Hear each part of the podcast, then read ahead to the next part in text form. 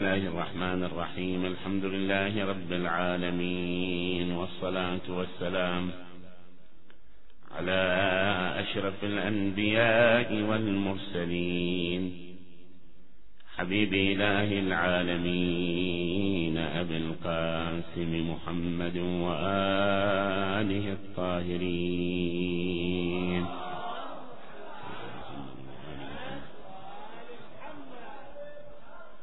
صلى الله عليك يا سيدي ويا مولاي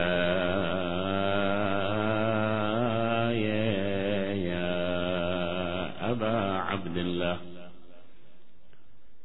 يا غريب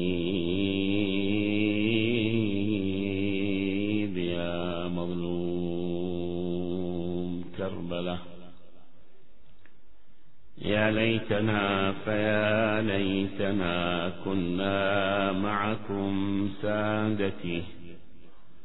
فنفوز فوزا عظيما.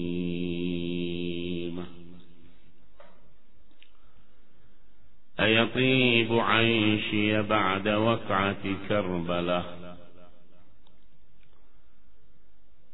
أيطيب عيشي بعد وقعة كربلاء وأكون فيما أرتديه أنيقا.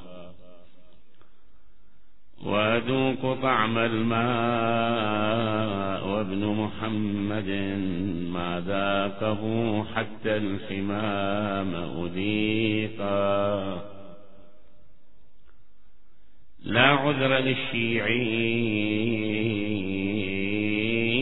يرقأ دمعه. ودم الحسين بكربلاء طريقا يا يوم عاشوراء لقد خلفتني. ما عشت في بحر الهموم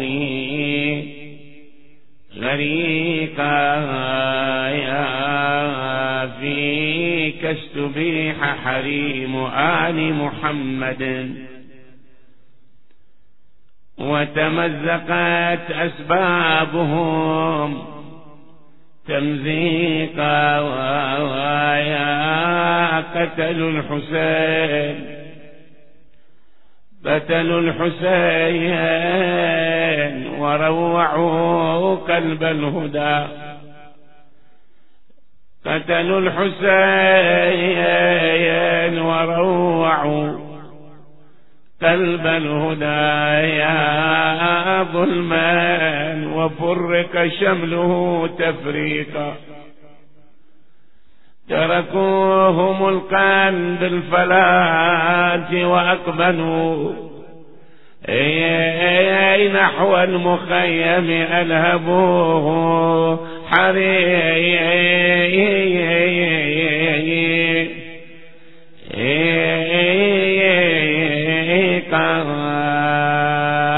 لهفي لزينب بعد فقد حماتها. لهفي لزينب بعد فقد حماتها. والله قطعت مع الخصم المشوم طريقا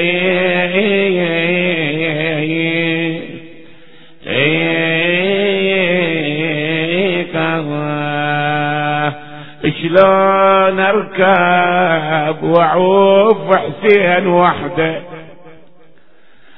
شلون أركب وأعوف حسين وحدة وحدة ولا حد من عمامه حضر عنده والله لا حد من عمايا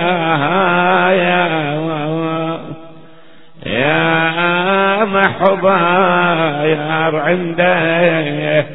اريد أريد أبقى لما ينحفر لحده ونوح فوق قبر دهور. وسنين ودارت عينها تودع الشفيه تودع الشفية أخويا الله وياك الله وياك يا الباجي علي. وصاح الصوت يا راعي الحمية.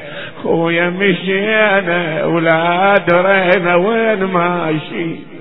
والله مشينا ولا درينا.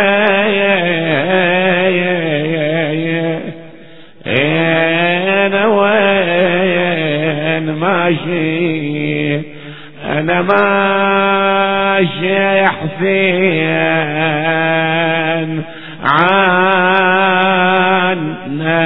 عنك آه بارك الله فيك.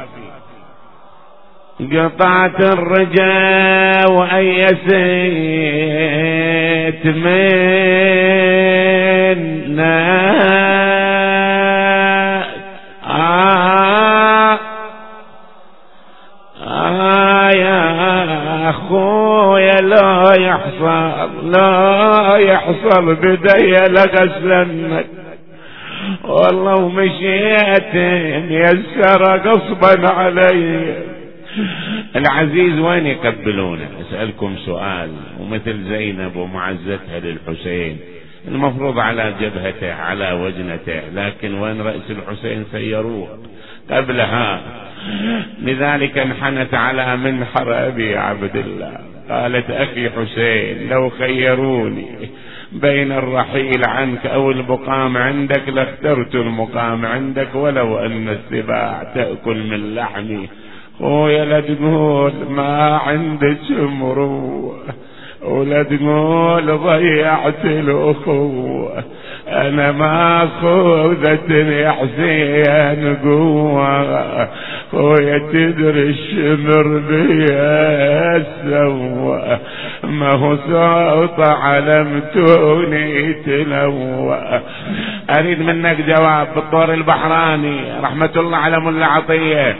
يردونا نسافر يا باع دهلي ونخلي. يا ليت من قبل السفر نقعد نواري.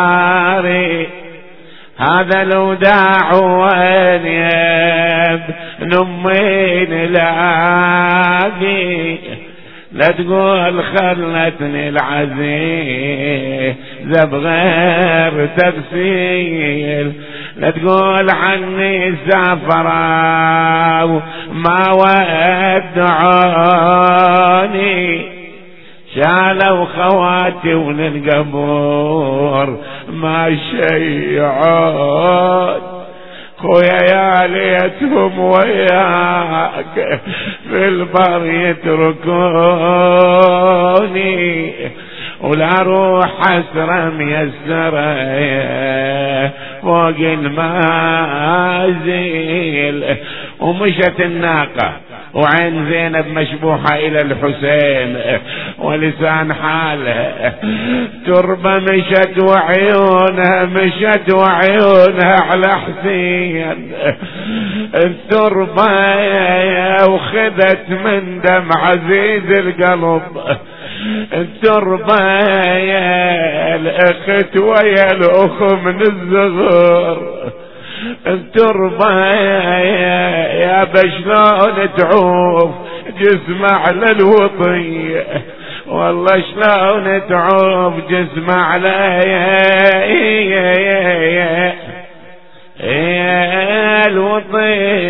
الوطية كانت العين لا تكاد تراها. حيث بين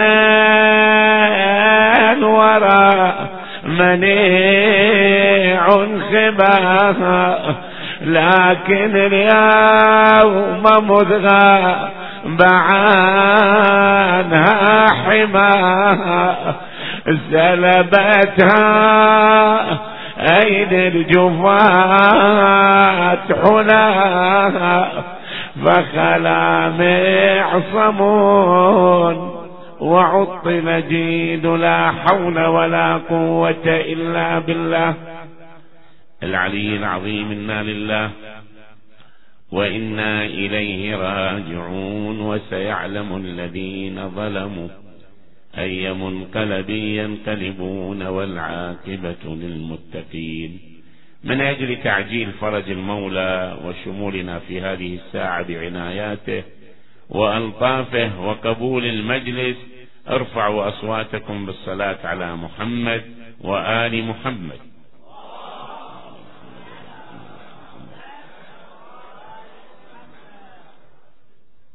عن الرسول الأكرم صلى الله عليه وآله وسلم أنه قال لو لم يبق من الدنيا إلا يوم واحد لطول الله ذلك اليوم حتى يخرج رجل من أهل بيتي يواطئ اسمه اسمي يملأ الأرض قسطا وعدلا بعدما تملأ ظلما وجورا.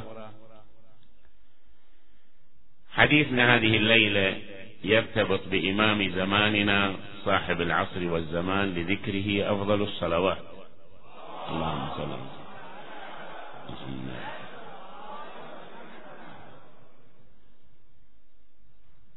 هذا الحديث يشير إلى حتمية ظهور الإمام المهدي عجل الله تعالى فرجه الشريف. وقضية المخلص أو المخلص أو المنقذ في الحقيقة ليست في الشريعة الإسلامية فقط هذه حتى موجودة في الديانات الأخرى بل حتى اللي النظم الوضعية واللي ما عندهم إيمان أصلا بالغيب كذلك عندهم في نظرياتهم لابد ما يأتي في يوم من الأيام يكون هناك فد مرحلة مثلى حتى الشيوعية والاشتراكية عندهم في يوم من الأيام لابد أنه يصل التطور والرقي بحيث أن الكل يكون في نعمة وهناك عدالة. فإذا هذه القضية مو فقط عند المسلمين حتى عند النصارى حتى عند اليهود حتى مختلف الديانات بل حتى عند البوذيين وغيرهم نعم أنه يؤمنون لابد في يوم من الأيام يأتي آه، شخص يخلص البشرية من الظلم والجور آه، تكون حالة مثلى للإنسانية ينعم بها الإنسان. ما يشاهد الجور ولا يشاهد الظلم. فإذا أصل أصل هذه الفكرة موجودة عند الجميع. الديانة الإسلامية الشريعة الإسلامية وعن طريق النبي الأكرم صلى الله عليه وآله بشكل مكثف النبي صلى الله عليه وآله روايات كثيرة أشار إلى هذا المعنى. مجرد الروايات الموجودة في كتب القوم مو في كتبنا في كتب العامة في قضية الإمام المهدي آه تقريبا خمسة آلاف حديث أو أكثر. لا أقل يعني أقل شيء خمسة آلاف حديث من كتب العامة في قضية الإمام المهدي صلوات الله وسلامه عليه. فغير الروايات اللي وردت من طرقنا ومن كتبنا فإذا هذه قضية من القضايا المسلمة ومن القضايا الحتمية لابد في يوم من الأيام الله عز وجل يظهر للملأ وللعالم المنقذ والمخلص والذي يملأ الأرض قسطا وعدلا بعدما تملأ ظلما وجورا. فإذا هذه قضية حتمية ظهور الإمام هذا المحور الأول. ونريد أن نمن على الذين استضعفوا في الأرض ونجعلهم أئمة ونجعلهم الوارثين. هذا البحث الأول. البحث الثاني النبي صلى الله عليه وآله عبر في هذا الحديث عن الإمام المهدي أنه من أهل بيته البعض قد يشكك ويقول أن آية التطهير إنما يريد الله ليذهب عنكم الرجس أهل البيت ويطهركم تطهيرا. هذه مخصوصة بالخمسة اللي كانوا تحت الكساء النبي وأمير المؤمنين والزهراء والحسن والحسين. وأم سلمة أرادت تدخل قالها لا أنت إلى خير. فهذه إذا أهل البيت هذا المصطلح يمشي على الخمسة. أما إثبات آه، البقية كزين العابدين والإمام الباكر والإمام الصادق والإمام الكاظم والرضا إلى الإمام المهدي أنه يحتاج إلى دليل. ما يمكن أن تثبتون أن آية التطهير نقول في جوابهم صحيح أن الآية نزلت في خمسة لكن نزول الآية في مجموعة لا يعني أن الآية خلص. القرآن يجري مجرى الليل والنهار. فإذا نزلت الآية وماتت الآية إذا خلص انتهى من القرآن. إنما في الحقيقة سبب النزول يكون هذا. لكنها تجري مجرى الليل والنهار وتطبيق الأئمة واستشهادهم بآية التطهير كالإمام زين العابدين والإمام الرضا أمام المأمون العباسي والرسول تطبيقه صلى الله عليه وسلم في الإمام المهدي. هذا أكبر شاهد أنها تشمل بقية الأئمة المعصومين. الإمام زين العابدين لما جاء به إلى الشام أسيرا وأقيم على المدرج. أقبل إليه رجل وتدرون إعلام بني أمية. إعلام بني أمية مشوه صورة أهل البيت. أن هؤلاء خوارج وما شابه ذلك. فما يدري هذا رجل كبير. أقبل وأخذ يتكلم على الإمام. الإمام سلام الله عليه راد يصحح الصورة إليه.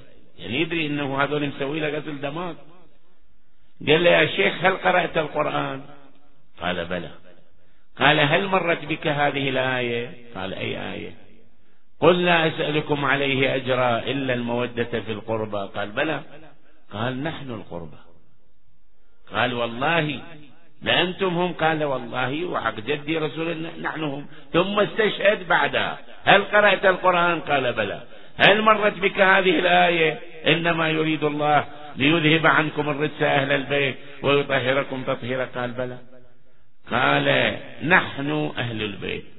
قال والله لأنتم هم. قال نعم نحن هم. وحق جد رسول الله نحن هم. وهكذا. هذه بالنسبة للإمام زين العابدين تشهد.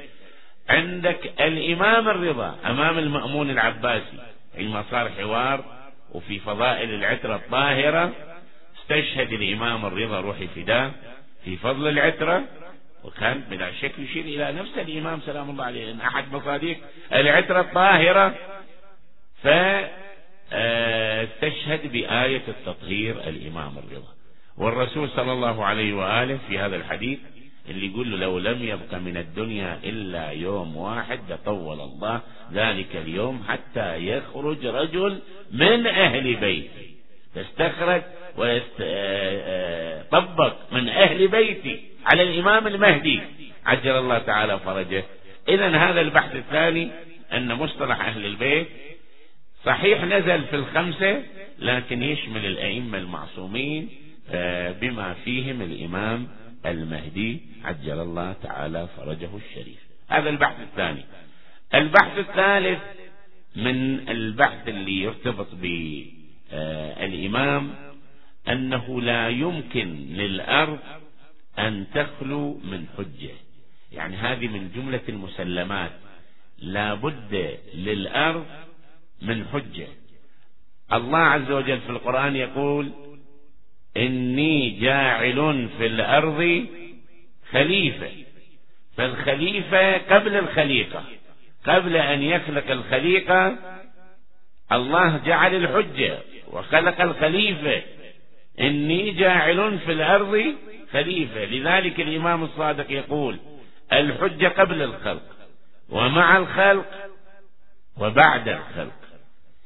يعني آخر ما يقبض من الدنيا الحجة.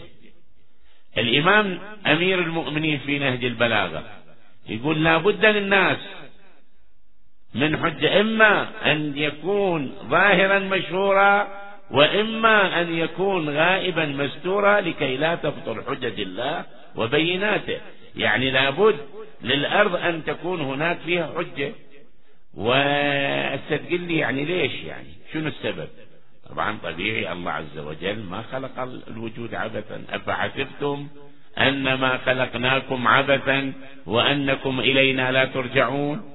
فإذا كان لم يخلقهم عبثا فلا بد أن يحتج عليهم. فبما يحتج عليهم؟ لا شك يحتج عليهم بالحجة. هسه سواء كان نبي وصي عبد صالح المهم لابد من حجة يحتج به الله عز وجل. وهذه الحجة تارة يكون ظاهر مشهور وتارة يكون لسبب ظروف التقية أو ما شابه ذلك أن يكون غائب. مثل الظرف اللي مر به صاحب العصر والزمان لكي لا يكون هناك في عنق بيعة لظالم لطاغية من طواغيت كما مر على آبائه.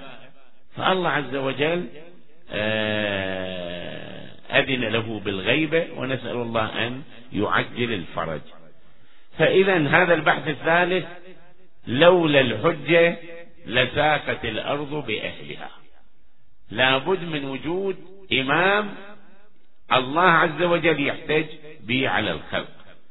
البحث الرابع من الأبحاث المرتبطة بالإمام صاحب العصر والزمان أن هذه الغيبة الغيبة اللي غابها الإمام طبعا غيبتين غيبة الصغرى والغيبة الكبرى.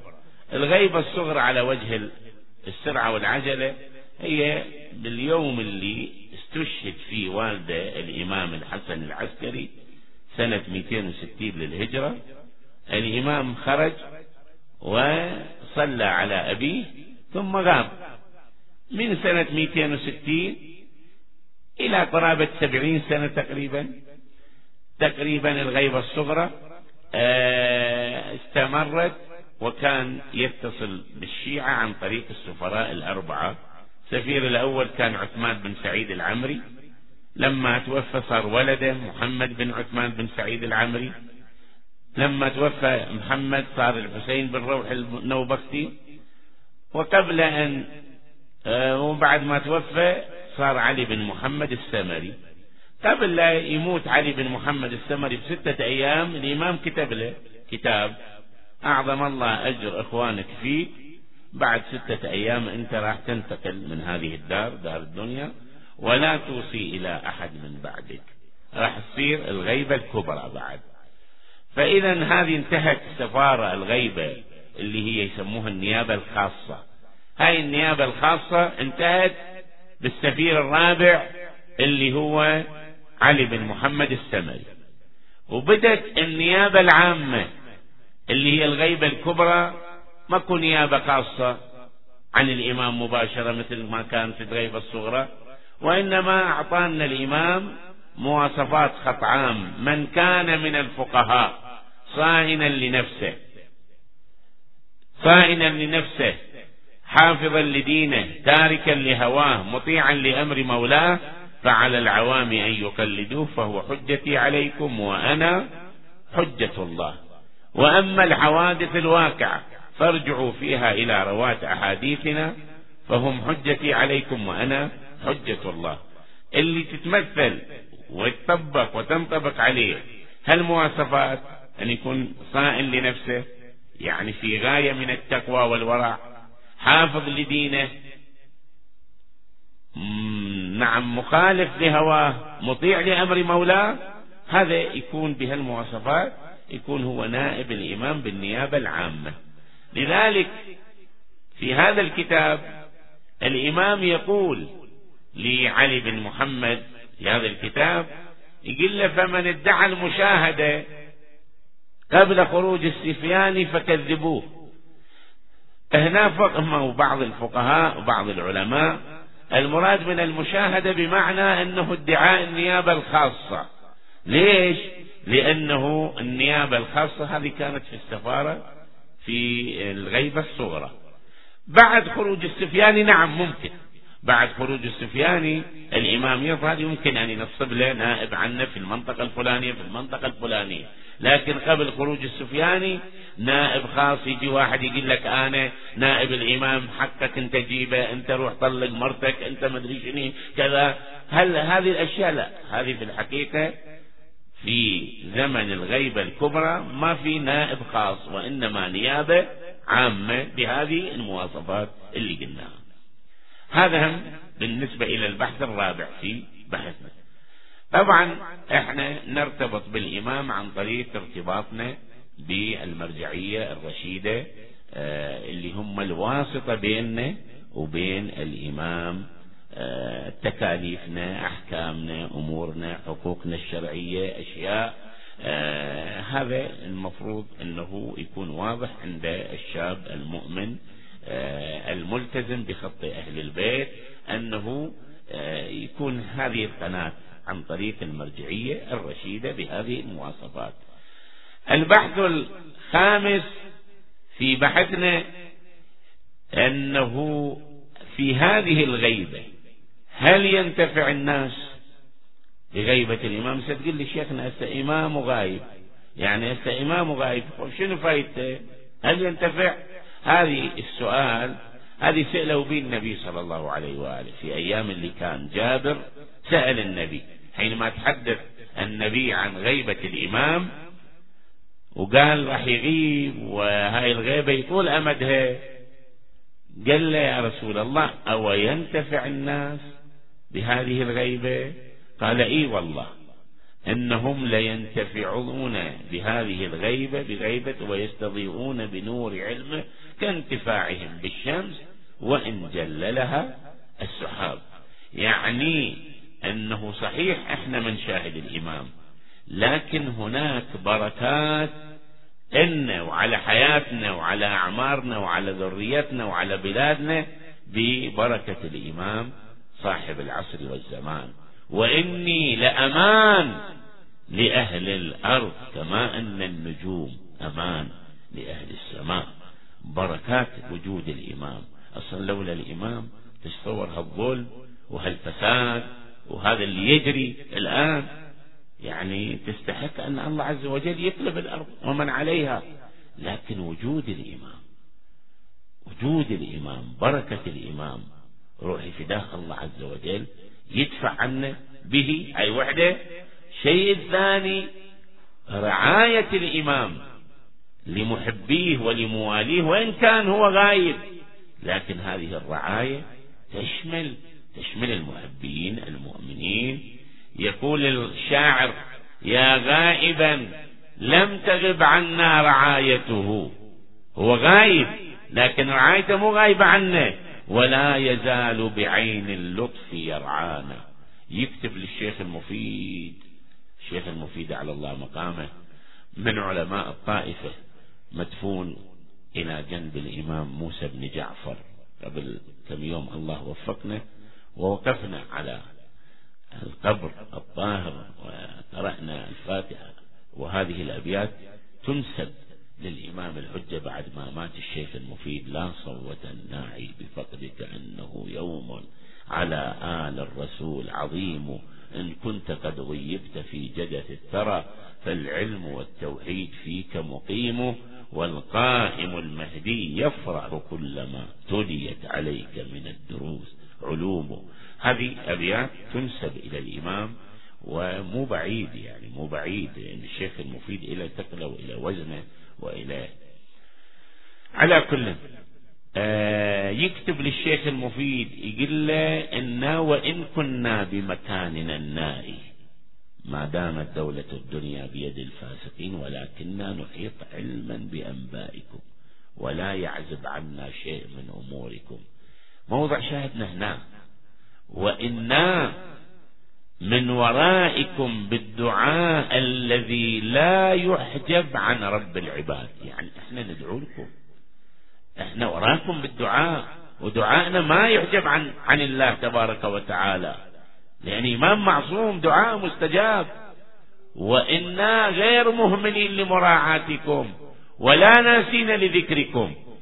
إحنا رعايتكم مو مهملين إليه ولا كذلك ذكركم مناسين. وفعلا. وطبعا على فكرة على فكرة خلي أبين لك شوية لا بأس. ترى كل الأئمة بالنسبة لمحبيهم وشيعتهم كل الأئمة عندهم هذه الرعاية. يعني أنت أي مصداق تريد؟ شوف أنا أضرب لك كم مصداق. آه، رميلة من أصحاب أمير المؤمنين مرض في اليوم يقول انقطعت عن صلاة الجماعة وصارت يوم جمعة. قلت حتى لو شوية أتجلد وأروح أستمع وأحضر الخطبة خطبة الجمعة لأمير المؤمنين. أمير المؤمنين كان يخطب يشوفني أنا ألوج بنفسي. بعد ما خلص الخطبة والصلاة قال رميلة كيف أصبح مريض؟ قلت له سيدي من الذي أخبرك؟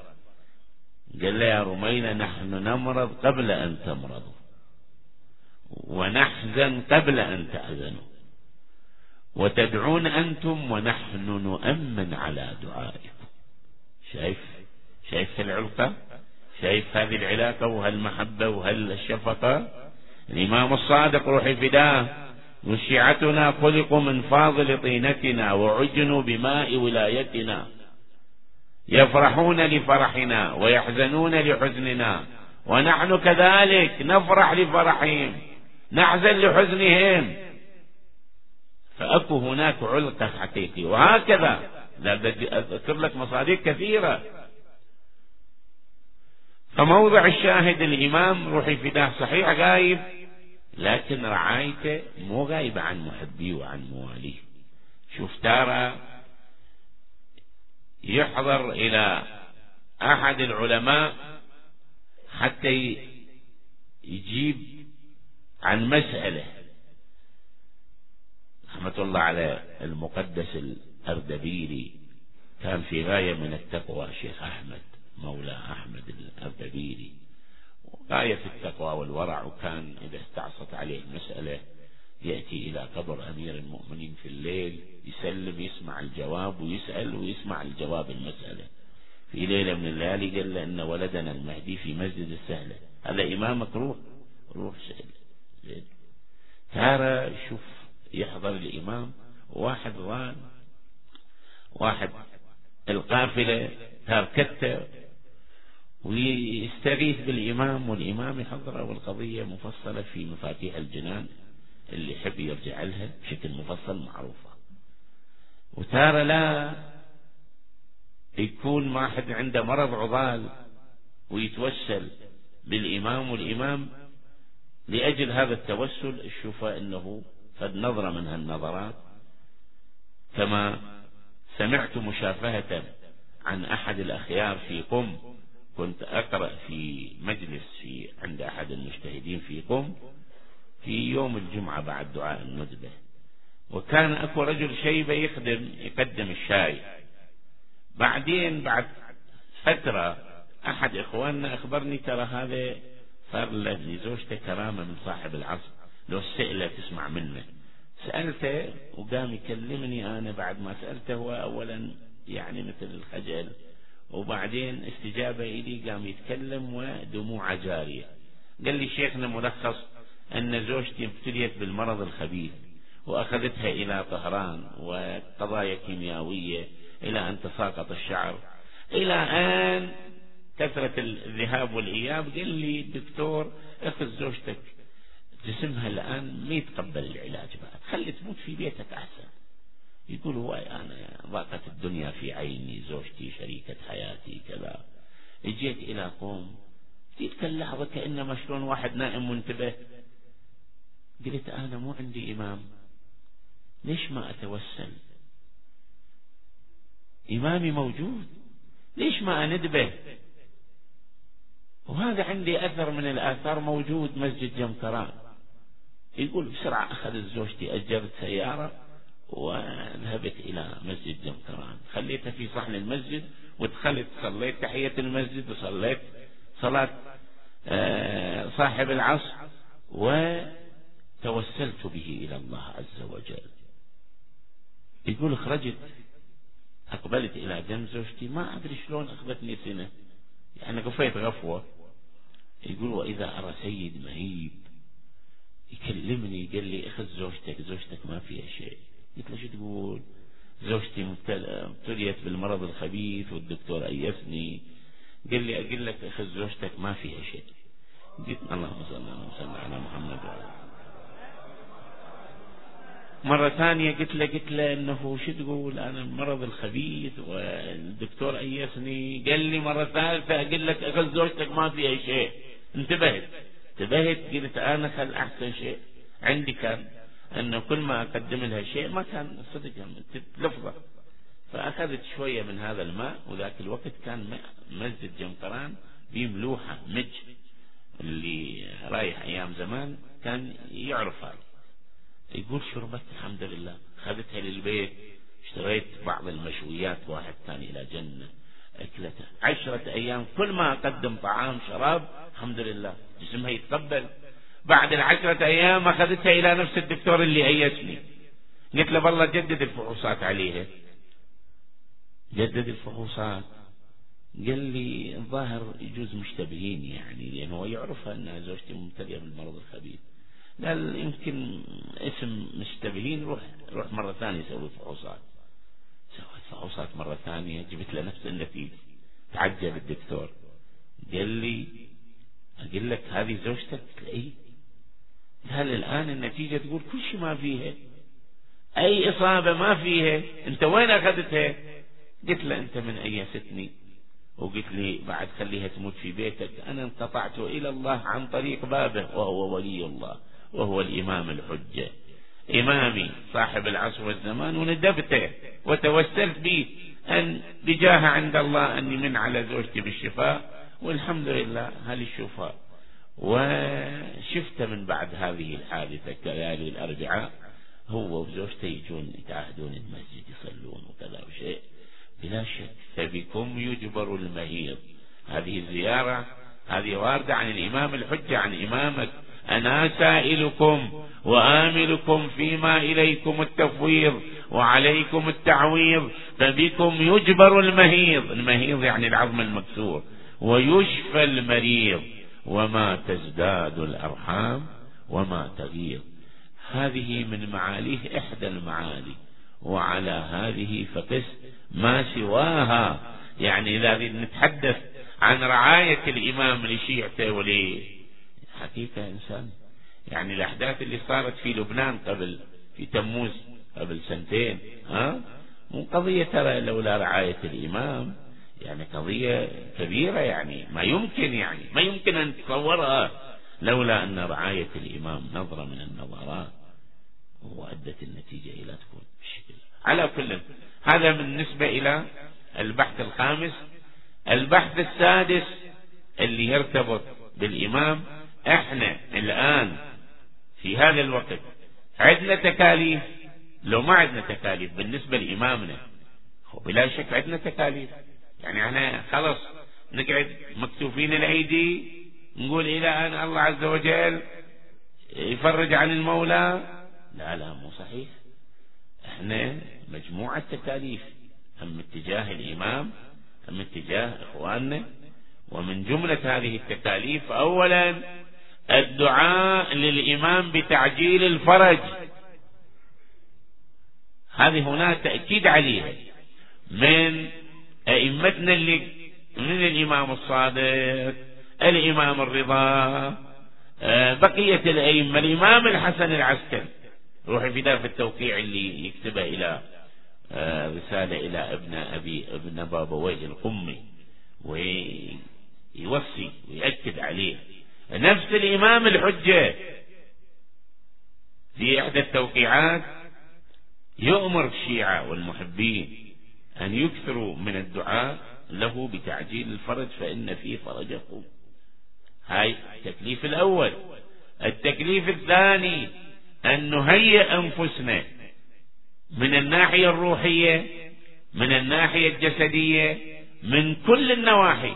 نهيئ أنفسنا لاستقبال الإمام. مو لابد واحد يتهيأ يقول أنا أريد أصير من أنصار الإمام. وأدعو الله عز وجل. دعاء جيد لكن مع الدعاء عمل. تهيئة النفس العمل بالتقوى. هذه من جملة التهيئة. تهيئة بعض الأشياء اللي أنا أقوم بها كسلاح أجهزه وأخليه حتى إذا خرج الإمام. وفي بعض النصوص وارد غيرها من الأمور الأخرى. إذا من الناحية الروحية ومن الناحية المادية ينبغي للإنسان أن يهيئ نفسه لي ويستعد. وهذا في الحقيقة في هذه التهيئة وفي هذا الجو لو فرضنا وأفته المنية وأفته المنية أنت على أجرك. الله عز وجل يعطيك من الأجر كمن استشهد بين يدي الإمام كمن ينصر الإمام. إذا فعلا كنت أنت في حالة انتظار ومهيئ نفسك مستعد. وفي هناك نص عن الإمام الصادق فليعمل بمحاسن الأخلاق وهو منتظر. فإذا خرج الإمام فبها ونعمت ينصره وإذا مات الله عز وجل يكتبه يكتب اسمه من أنصاره. النقطة الثالثة والتكليف الثالث. جمع الشمل خصوصا بين المحبين والموالين وحدة الكلمة هذه مهمة جدا. كل الأئمة يأكدون على هذه الإمام الصادق روحي فداه يدفع إلى مفضل بن عمر أحد أصحابه يقول له هاي أموال من أموالي خليها عندك؟ إذا رأيت اثنين من شيعتنا قد اختلفا في أمر مادي فأصلح ما بينهما وافتدهما من مالي. وهكذا بالنسبة إلى الإمام الحجة. الإمام في توقيع من التوقيعات يقول ولو أن أشياعنا وفقهم الله لطاعته على اجتماع من القلوب لما تأخر عنهم اليمن بلقائنا ولتعجلت لهم السعادة بمشاهدتنا. لكن المشكلة واحد بالطول وواحد بالعرض وإحنا كل إحنا نقول أئمتنا ونجتمع تحت لواء الحسين وأهل البيت لكن مع الأسف نصير في أمور قضايا الدنيا وقضايا ترتبط بالأمور. شوف كل واحد الهوى هو اللي يسير الهوى والعياذ بالله. وإلا أحد علمائنا يقول له 124 ألف نبي كلهم يبعثون في ساحة واحدة في وقت واحد. ما حد يختلف ما حد يسقط الثاني ولا حد يضرب الثاني. ليش؟ لأن كلهم يدعون إلى الله عز وجل. نكران للذات موجود. إذن هذه النقطة الثالثة النقطة الرابعة من جملة التكاليف نعم آه، دفع الخمس للإمام. طبعا إمام ما قلنا نائب الإمام وهو آه، الفقيه الجامع للشرائع. التكليف السادس من التكاليف أن يعمل ب آه، يأخذ بمحبة أهل البيت وما يقربه من محبة أهل البيت. هذا ورد في النص فليعمل كل امرئ منكم بما يقرب به من محبتنا. كل واحد منكم فليعمل بما يقرب به من محبتنا.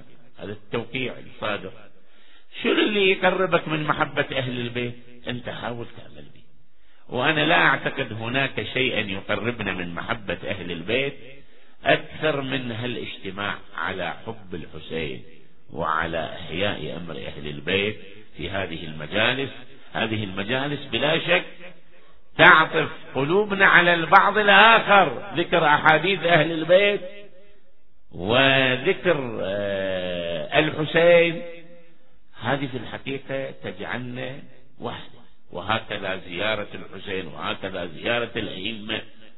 تشوف أنت نوع من العزة عندك وهذه من أبرز مصاديق المحبة أنه أن نحيي هذه المجالس ونعمر هذه المجالس. الإخوان جزاهم الله خير في هذه الحسينية المباركة. من أول محرم إلى يومنا هذا. على وشك. انتهاء شهر صفر. وبعد على طول أيام السنة حينما تمر مناسبات. شهادة الإمام الحسن العسكري شهادة الإمام الصادق شهادة وهكذا. مواليد أهل البيت بلا شك هذه المناسبات إحيائها بلا شك ترقق القلوب تحيي القلوب. ذكرت لك البارحة إذا ذاكر رواية الإمام الصادق الفضيل يا فضيل أتجلسون وتتحدثون؟ قلت بلى. قال إني أحب تلك المجالس أحيوا أمرنا. رحم الله من أحيا أمرنا أهل البيت. من جلس في مجلس يحيا فيه أمرنا لم يمت قلبه يوم تموت فيه القلوب. جلوسك عبادة جلوسك إحياء لأمر أهل البيت. الأئمة يدعوا لك. الرسول الآن لو يوم حاضر يجلس في مجلس على ولد الحسين.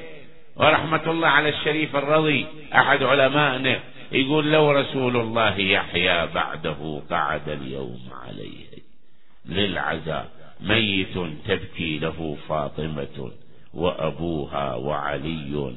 ذو العلا يا رسول الله يا فاطمة يا أمير المؤمنين المرتضى عظم الله لك الأجر بمن كظ أحشاه الظما حتى قضى وصريعا عالج الموت بلا. شد لحيين ولا مد غدا قتلوه بعد علم منهم أنه خامس. أصحاب الكساء. ما عندي وقت بعد. وأنا أستميح سماحة الأستاذ السيد الميلاني عذرا. نتحدث في محضره. ولكن على كل الإمام إذا خرج أول ما يخرج يخرج في البيت الحرام. اللهم عجل فرجه. يتعلق بأستار الكعبة يقرأ هذه الآية. أمن يجيب المضطر إذا دعاه ويكشف السوء. في دعاء الندبة أين المضطر الذي يجاب إذا دعاه الله يأذن له. ينزل جبرائيل يبايع بين الركن والمقام. زين؟ ثم يأتي وتأتي إليه عدة بدر 313 قادة يبايعونه ثم يبين نفسه للملأ وللعالم بعد ما يعرف نفسه. لكن يقولون ينادي بثلاث نداءات. هذه النداءات كلها مرتبطة بجده الحسين ومظلومية الحسين. وكأنما الآن الجو جاي يتهيأ حتى يعرف العالم. أنتم شفتوا قبل أيام من خلال الفضائيات. شلون كانت تنقل المسيرة إلى قبر أبي عبد الله الحسين؟ رجال نساء أطفال. ترى هذه الآن في أوروبا وغيرها يشاهدون بعض المقاطع. وكأنما شيء فشيء العالم راح يتعرف من هو هذا الذي يقصدونه. ويمشون له على الأقدام كما يمشون إلى بيت الله الحرام كما يحجون إلى الكعبة يحجون إليه ويمشون إليه الحج في اللغة القصد يقصدوا له. من هو؟ من هذا؟ هذا ابن رسول الله. لماذا؟ لأنه قتل مظلوم. شيء فشيء كأنما العالم راح يعرف من هو الحسين ويعرف ظلمة الحسين. لذلك الإمام حينما ينادي باسم جده الحسين العالم يكون يعرف من هو الحسين ومن هي كربلاء. والآن شيء فشيء الحمد لله جاي نشوف. سماحة السيد كان السنة الحمد لله مع المشاية. ورأى رأى الجموع الغفيرة المسيرة المليونية المليونية. والبعض ما صار لهم مجال. على أطراف كربلاء كان يزور وينصرف ويرجع لكثرة الناس. زاد الله في شرفك يا أبا عبد الله. هذه كلها تهيئة. فينادي بثلاث نداءات عظم الله أجوركم. النداء الأول ينادي ألا يا أيها العالم اعلموا أن جدي الحسين قتلوا ضمانا. بارك الله بها الدموع هذه. الله يرحم عبرتك مرحومة عبرتك إن شاء الله. ألا يا أيها العالم اعلموا أن جدي الحسين قتلوا ضمانا.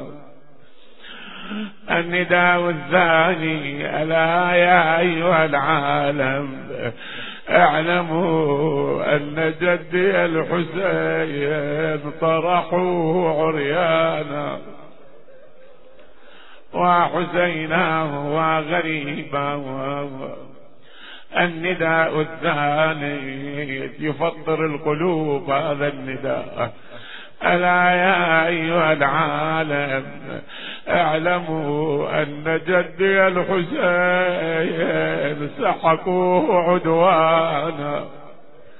يعني جالت على صدره الخيول. قال الراوي طحنت الخيول جناجن صدر الحسين. أمام المنادي ينادي وحسينا. سيد حيدر الحلي أخذ هذه المعاني. ماذا يهيجك إن صمر لوقعة الطف الفظيعة ترى تجيء فجيعة بأمظ من تلك الفجيع حيث الحسين على الثرى خيل العدا طحن الضلوع. ليش قال طحنت؟ أديب سيد حيدر لأن مر بالرواية اللي تقول جالت الخيول على صدر أبي عبد الله. ايوا حسينا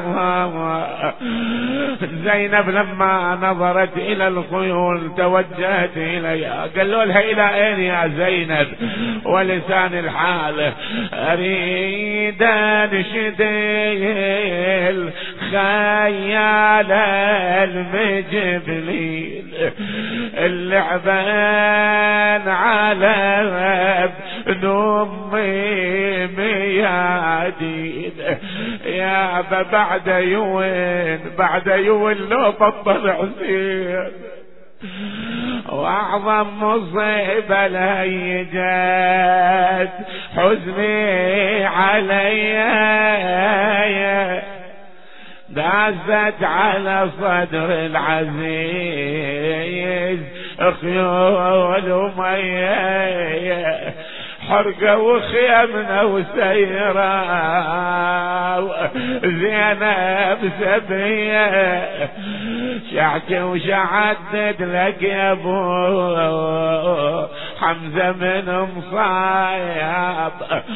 عظم الله أجوركم وبعد أن يبين نفسه للملأ. هناك يصل إلى كربلاء. أختصرها لك إذا وصل إلى كربلاء يسلم على جد الحسين. هسه بأي سلام لعل بهالسلام. السلام على الخد الكريم. السلام على البدن السليم. السلام على الشيب الخضيب. السلام على الأعضاء المقطعات. السلام على الشفاه الذابلات. السلام على الرؤوس المشالات. يسمع الجواب من داخل القبر وعليك السلام. يا ولدي يا مهدي إلى الآن يا مهدي إلى الآن. يقولون يأتي إلى القبر ويمد يد الشريفه شو سوى الله شو صور شو يطلع الامام آه. تعرف شنو راح يطلع؟ في اليوم الثالث عشر لما أقبل زين العابدين مواراة الأجساد الطاهرة. قال أحد أرباب المنبر يقول سمع صوت من منحر أبيه بني علي وسد رضيعي إلى جنب. واسد رضيعي إلى جنبي هل الشاعر يقول قبر عبد الله قبر عبد الله انعرف صدر الحسين.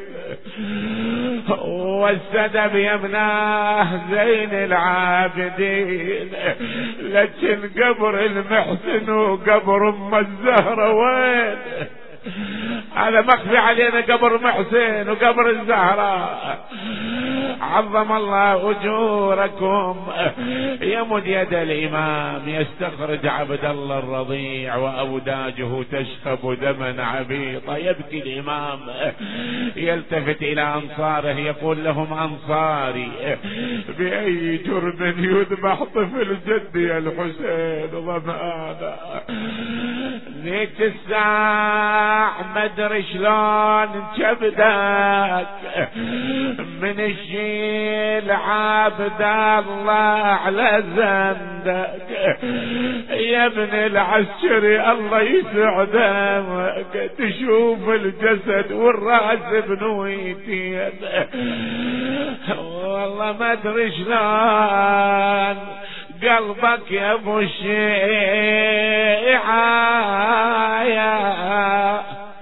من توصل القاب البشريع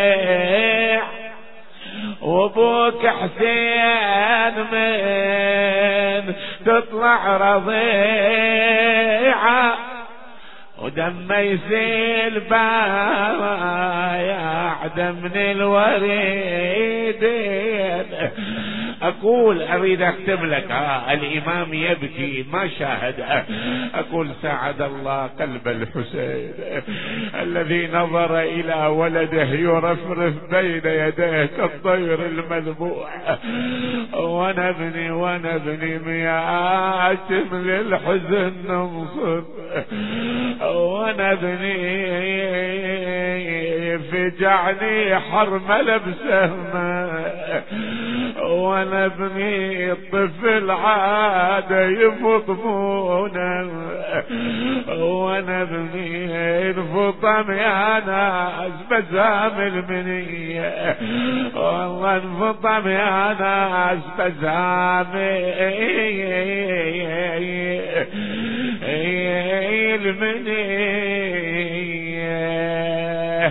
وساعد الله كلب أم الرباب. ليلة الحادي عشر لما أعطوهم الماء سقوهم الماء درة دواء. خرجت تبحث عن طفلها الرضيع. هاي علامة. افتقدتها الحوراء زينب. خرجت وإذا فارس واقف قالت ما وقوفك في هالمكان؟ قالت سيدتي قال سيدتي كلفت بحمايتكن. هذه الليلة اختنقت بعبرتها. قالت أبعد عين أبي الفضل العباس. ثم قالت له أما رأيت امرأة في طريقك؟ قال لا ولكن صار مروري على الميدان. فسمعت أنينا اقصديها لعلها تكون هناك. أقبلت زينب تنادي رباب أين أنت؟ رباب أين أنت. إلى أن وصلت إلى مقربة من حومة الميدان. قالت لها سيدتي لا تلوميني. صدري أوجعني. فدياي درجا علي. قلت أقبل إلى رضيعي. فوجدته مذبوحا من الوريد إلى الوريد. الرباب صيح يا زينب عبد الله أريد وليدي ودار علي صدري. وأريد الساعة عنه قالت بعد ما يرضى قالت بس تشمن ورضيعه بدم الوريد مخضب فاطلب رضيع ارفعوا ايديكم بالدعاء عشر مرات يا الله يا الله يا الله يا الله يا الله يا الله يا الله يا الله يا الله يا الله يا الله اللهم صل على محمد وآل محمد كل إحنا ندعو لإمام زماننا. اللهم كن لوليك حجة ابن الحسن. ما شاء الله. صلواتك. آبائه في هذه